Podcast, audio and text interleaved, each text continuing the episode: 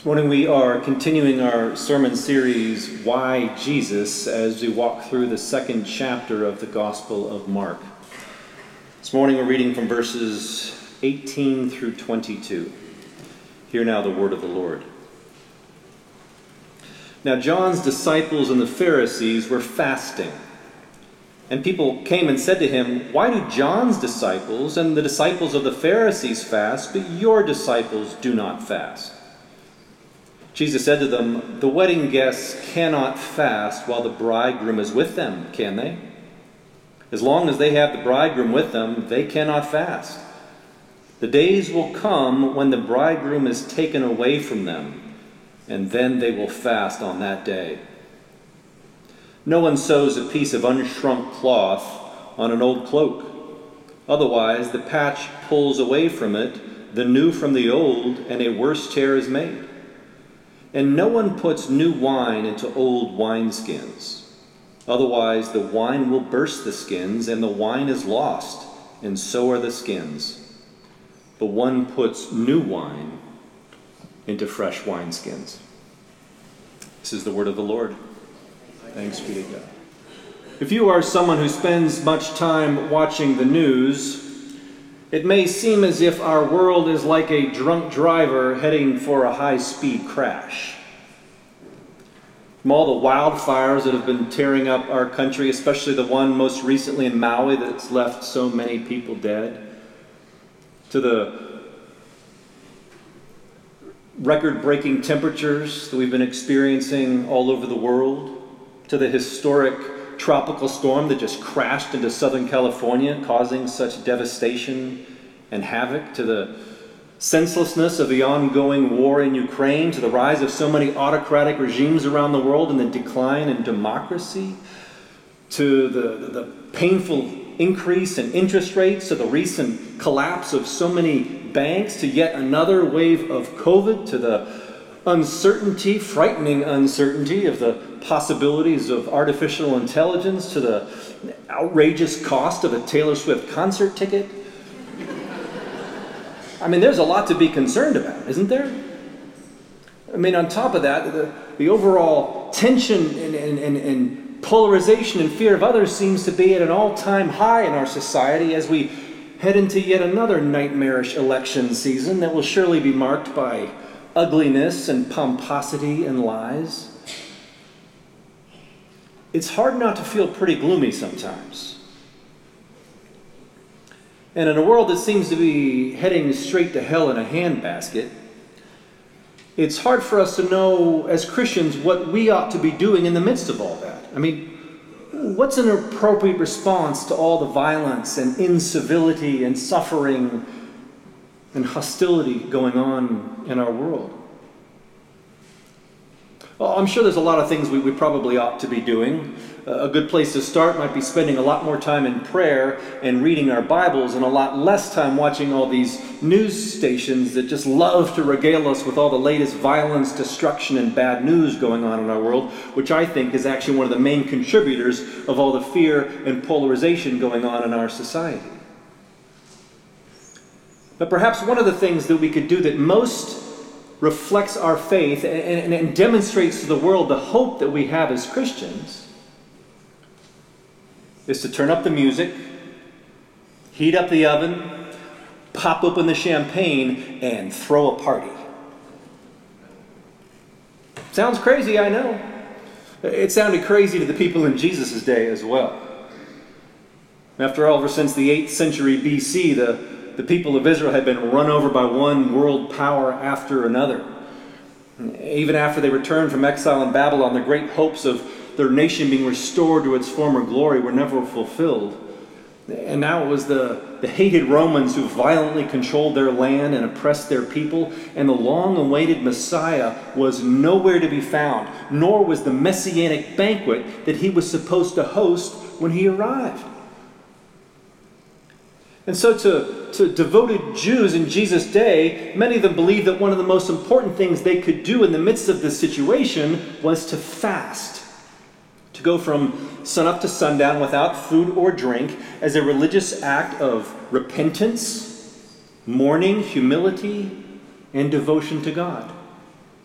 The Pharisees even fasted twice a week, and they believed that, that through such pious acts they could actually facilitate the arrival of God's coming kingdom. Apparently, John the Baptist's disciples also fasted, which isn't really much of a surprise considering the ascetic nature of their leader who lived on locusts and wild honey. I mean, surely their fasting was a part of John's ministry of repentance as they attempted to prepare the people of Israel for the coming of the Messiah, whom John said was on his way. But then Jesus and his disciples come along, and rather than fast, they just kept going to parties. In fact, if you recall from the Gospel of John, Jesus' very first miracle was turning ordinary water into spectacular wine at a wedding so that the party could continue. And Jesus just kept partying with all the wrong people, with, with tax collectors like Levi and, and, and prostitutes the kind of people that the Pharisees were certain were going to be excluded from the Messianic feast, and who were surely the reason people of Israel were in such a mess. I mean, didn't Jesus care about his country? Didn't Jesus want God to, to restore the nation and kick out the Romans? Then why, Jesus, are your disciples not fasting? Well, in response, Jesus says, The wedding guests cannot fast while the bridegroom is with them, can they? Now, you have to understand that, that a wedding in a Palestinian village in these times was a, a, a huge affair. I mean, after the ceremony, the bride and the groom did not head off on their honeymoon. Instead, they would stay in the groom's home and there would be incredible feasting and rejoicing with all of their family and all of their friends for an entire week. It was the biggest event in a person's life. I mean, weddings were so important that even the religious scholars were exempted from their study of the law in order to attend. Nothing was allowed to diminish the joy of the feast, not even religious piety. So it would not only have been very insulting, but completely absurd for someone to start fasting while the groom was still hosting the party. What Jesus was subtly saying here is that they were not very good at recognizing the time. See, people kept thinking that they had to try to convince God through their pious acts to, to send the Messiah and usher in the kingdom.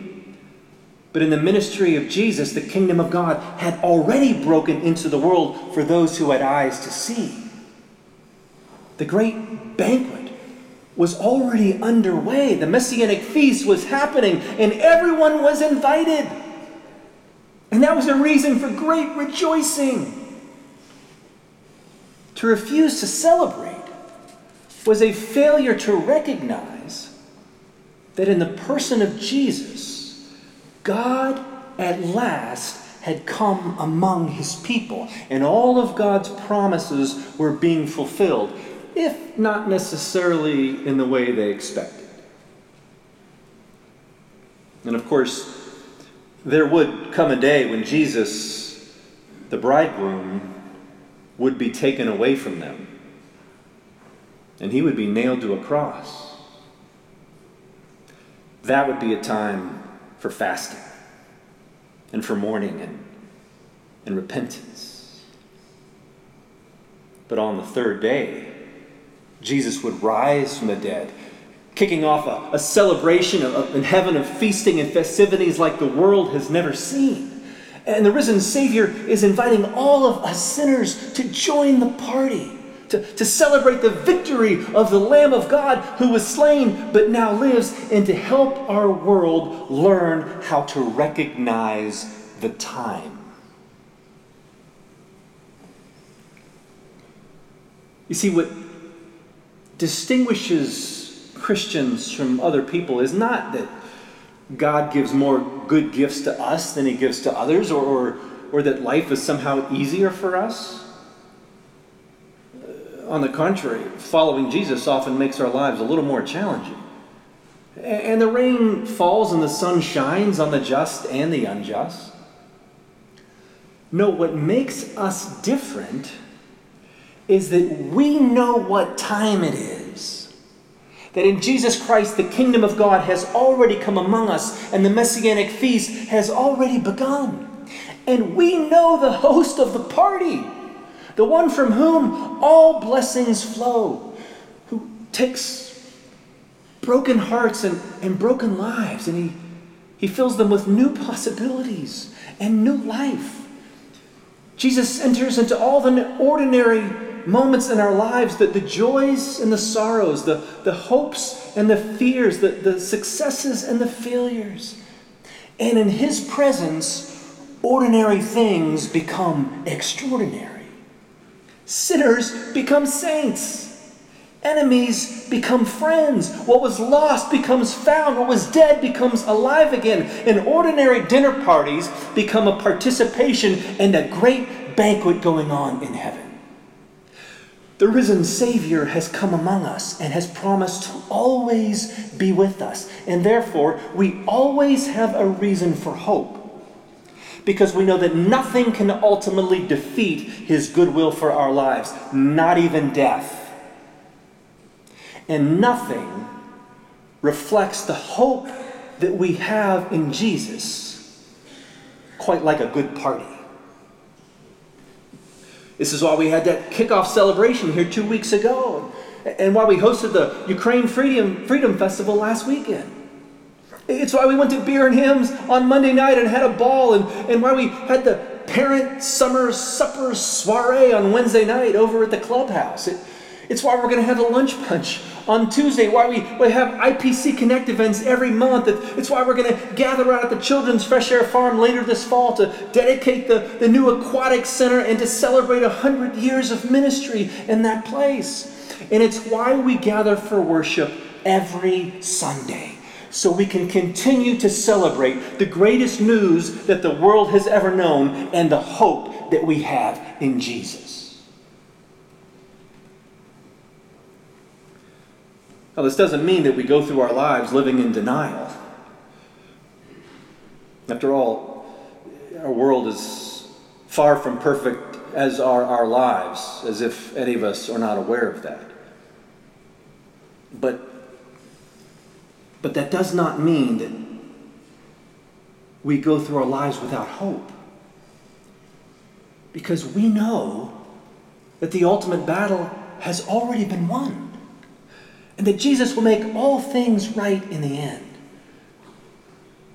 And so we can be honest about our sorrows and our struggles because we know that Jesus is with us and he will see us through. In fact, he'll even use those sorrows and struggles to transform us more into his own image. And as he does, we are called to bear witness to the risen Savior by the way that we live our lives. So that in response to our hope and our joy, other people start to ask questions of us just as they did of Jesus and his disciples.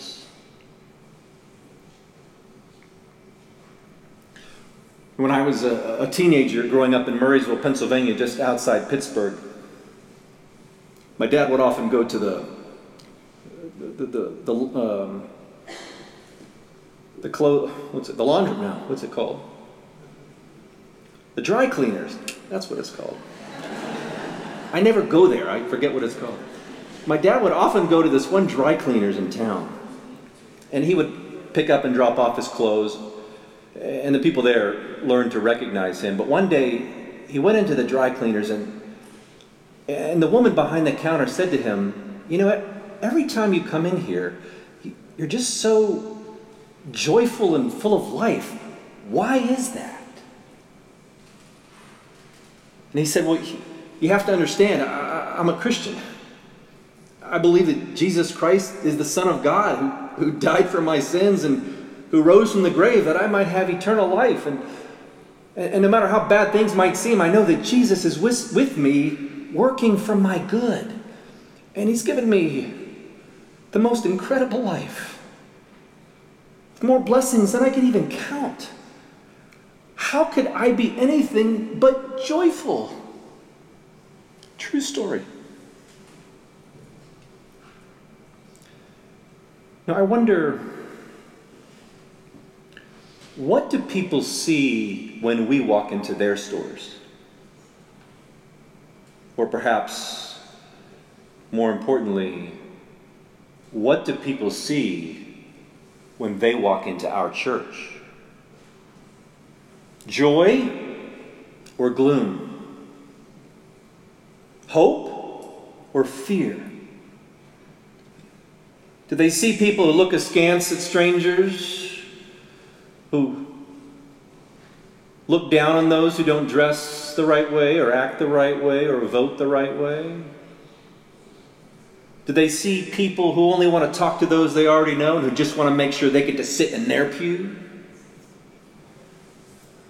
Or do they see people who know what time it is?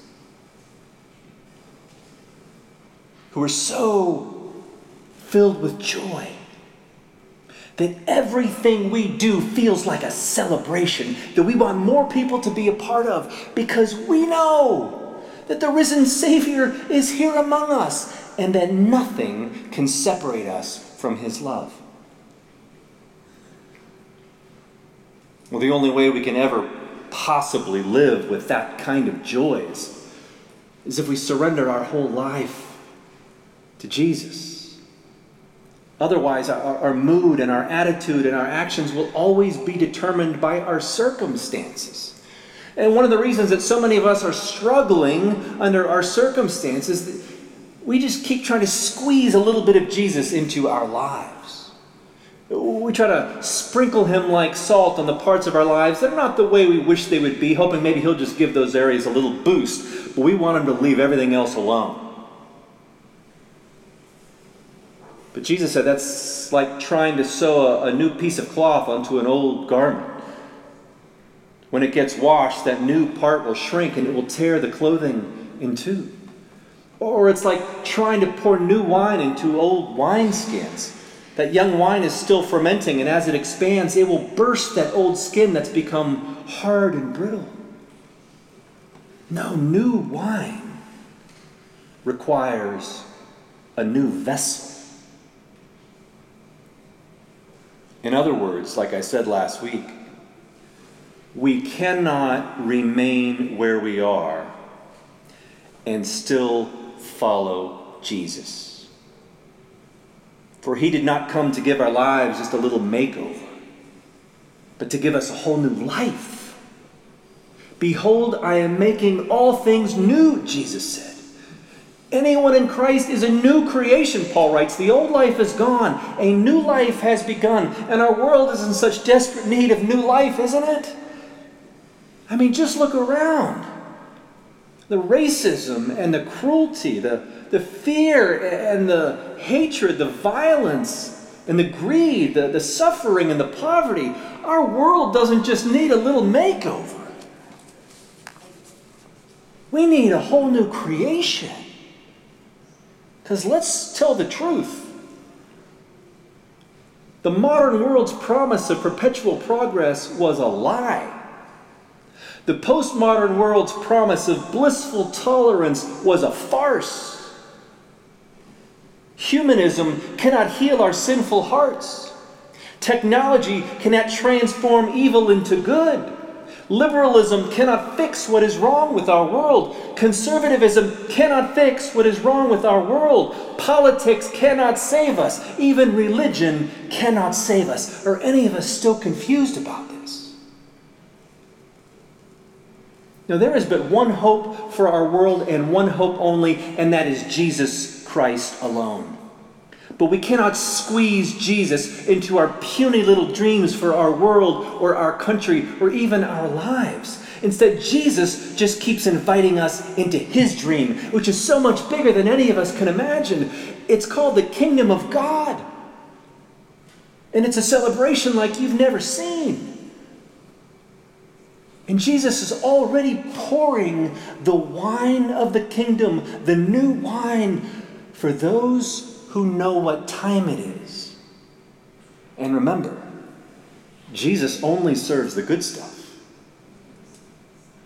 But be very sure that new wine cannot be poured into old vessels that refuse to change because they cannot contain it. No, a new creation is required if you want to join this party. So don't you think it's about time to start taking your faith more seriously? To commit your life more fully to Jesus? And to start living with the hope and the joy of the kingdom? After all, the doors to the party will not remain open forever. So do not delay. After all, the best is yet to come.